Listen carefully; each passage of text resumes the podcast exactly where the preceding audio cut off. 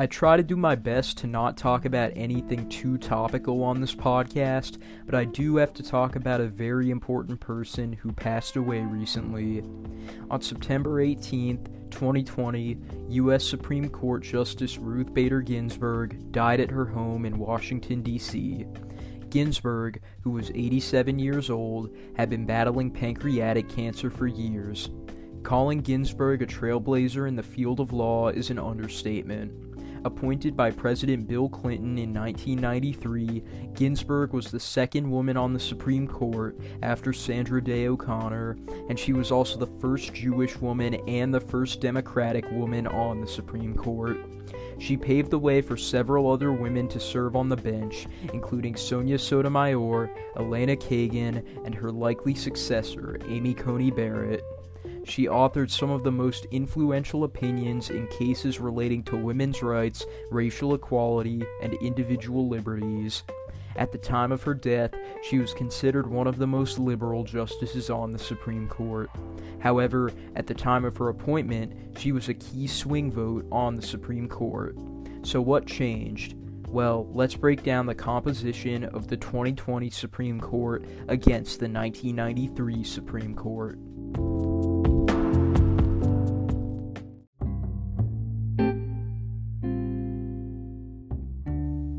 It's easiest to measure the political leanings of the current justices by grouping them into four categories.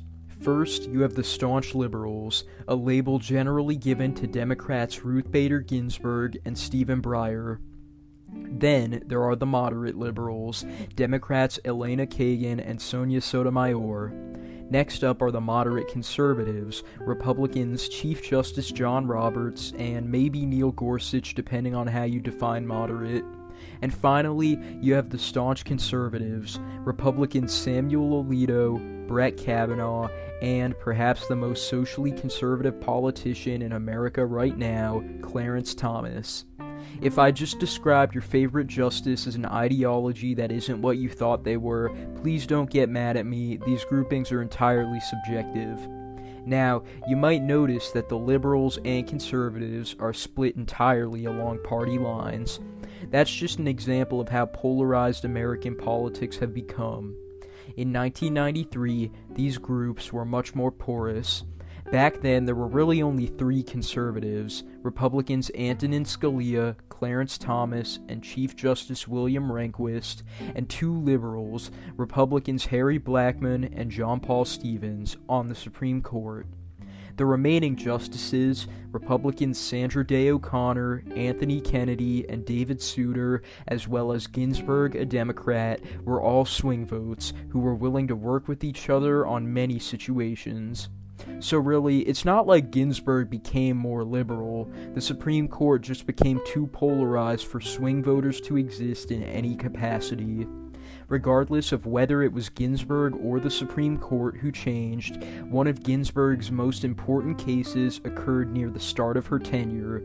In this case, Ginsburg led the majority and wrote the opinion in a case that forced one of the oldest military schools in the country to open its doors to women. I'm going to tell you all about it right now on Historia Obscura.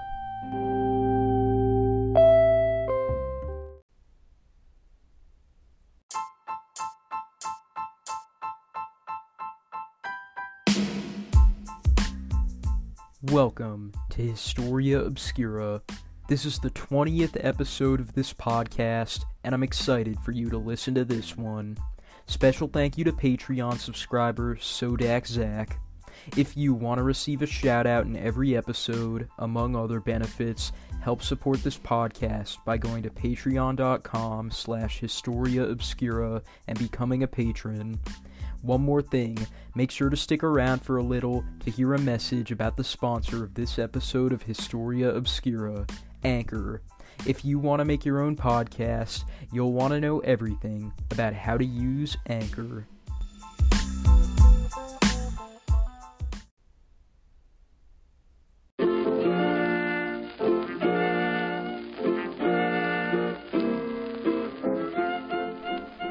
The Virginia Military Institute was established in 1839. It is one of the most prestigious military colleges in the world. Its alumni include comedian and film director Mel Brooks, Virginia Governor Ralph Northam, and U.S. Army General George Patton. However, VMI wasn't always for everyone. In 1866, the first Jewish cadet graduated from VMI, American sculptor Moses Jacob Ezekiel. In 1927, the first Asian cadet graduated, Taiwanese Army General Sun Li-jen. In 1968, the first black cadets were admitted to VMI following the passage of the Civil Rights Act of 1968. However, up until 1996, half of the population was ineligible to enroll at VMI. Until then, the rules of the Institute prevented women from attending it. It was the final public university in the U.S. to allow women to attend.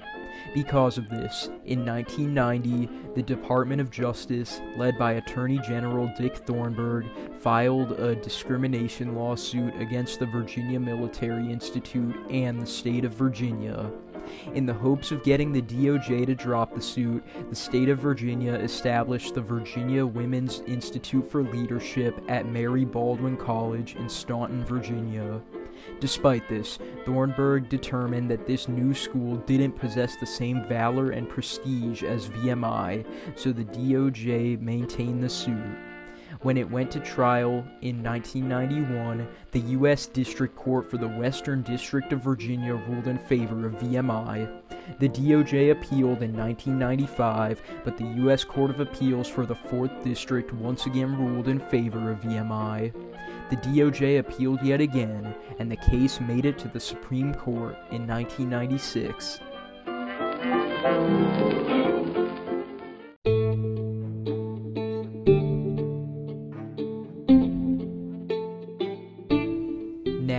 This is where the makeup of the Supreme Court comes into play. Since Ruth Bader Ginsburg's appointment to the Supreme Court in 1993, only one justice had been replaced. In 1994, Republican Justice Harry Blackmun retired, and he was replaced by Democratic Justice Stephen Breyer. Since Blackmun and Breyer both voted with the Supreme Court's liberal wing, this was basically no harm, no foul. As his son Jamal was enrolled at VMI at the time, Justice Clarence Thomas disqualified himself from the case, removing one crucial conservative judge. So, to recap, there were now two liberals, Breyer and Stevens, two conservatives, Rehnquist and Scalia, and four swing voters, Ginsburg, Kennedy, O'Connor, and Souter. The case of United States versus Virginia was brought to the Supreme Court on January 17, 1996, with the question Does Virginia's creation of a women's only academy as a comparable program to a male only academy satisfy the 14th Amendment's Equal Protection Clause?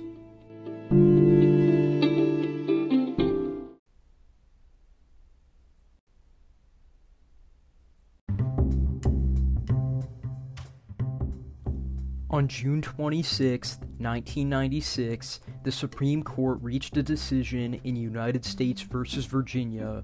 In a 7 to 1 decision with one abstention, Clarence Thomas, as I mentioned earlier, the Supreme Court ruled in favor of the Department of Justice, officially striking down VMI's all male admissions policy.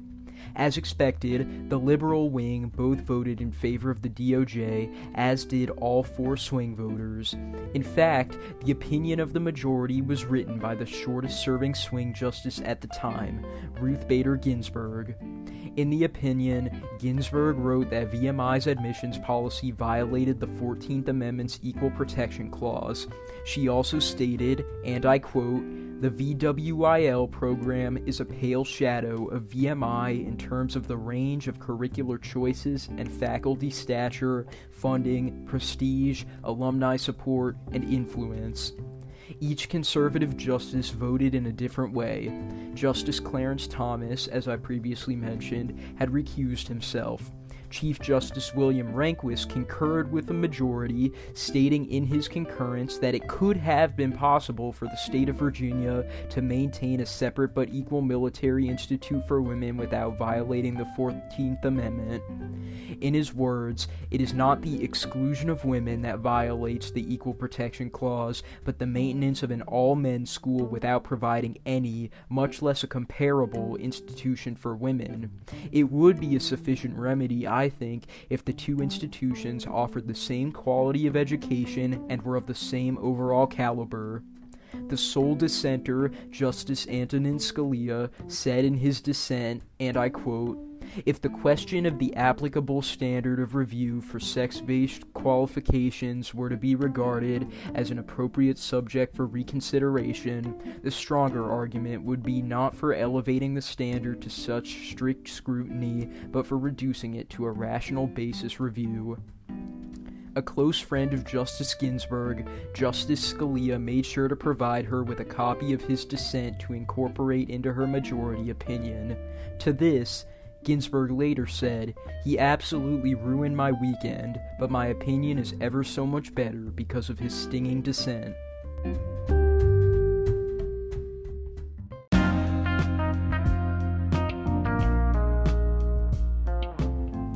As a result of the decision in United States versus Virginia, pretty much any laws were struck down that, in the words of Ruth Bader Ginsburg, denied to women simply because they are women full citizenship stature, equal opportunity to aspire, achieve, participate in, and contribute to society. As for VMI itself, they actually briefly considered going private to circumvent the decision. Because of this, Assistant Secretary of Defense Frederick Pang threatened to remove the ROTC program from VMI if they became a private institution. This threat struck a nerve with some people, and in 1997, Congress actually passed a resolution prohibiting the Department of Defense from withdrawing the ROTC from six schools, including VMI. This could have enabled VMI to go private without repercussions and remain an all male school, but by this point they had already started admitting women. The first female cadets enrolled at VMI in August of 1997, and they would later graduate as members of the class of 2001. In this first class, there were just 30 women who attended VMI. 20 years after VMI started admitting women, in 2017, that number was 63. As for the justices who presided over the case, only two of them, Stephen Breyer and Clarence Thomas, remain on the Supreme Court today. In 2006, Sandra Day O'Connor retired and was replaced by Samuel Alito, who was born in Trenton, New Jersey. In 2009, David Souter retired and was replaced by Sonia Sotomayor.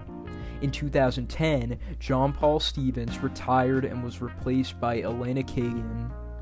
In 2016, Antonin Scalia, who was also born in Trenton, New Jersey, died at the age of 79 and was replaced by Neil Gorsuch. In 2018, Anthony Kennedy retired and was replaced by Brett Kavanaugh. And in 2020, Ruth Bader Ginsburg died at the age of 87. Her successor will most likely be Amy Coney Barrett. Rest in peace, RBG.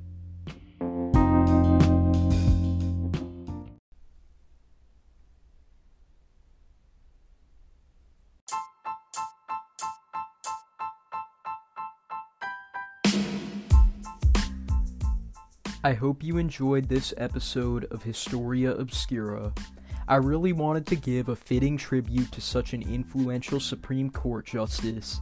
If you want to suggest an episode of Historia Obscura, send me a voice message at anchor.fm slash Historia Obscura slash message.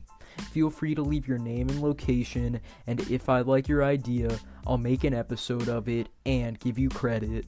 Additionally, if you want to support this podcast, go to patreon.com slash historia obscura and become a patron. And of course, I can't go without once again thanking this episode's sponsor, Anchor. They are by far the easiest way to make a podcast, so if you want to make your own, go to anchor.fm. With that said, this is Jack from Historia Obscura signing off, but not for long.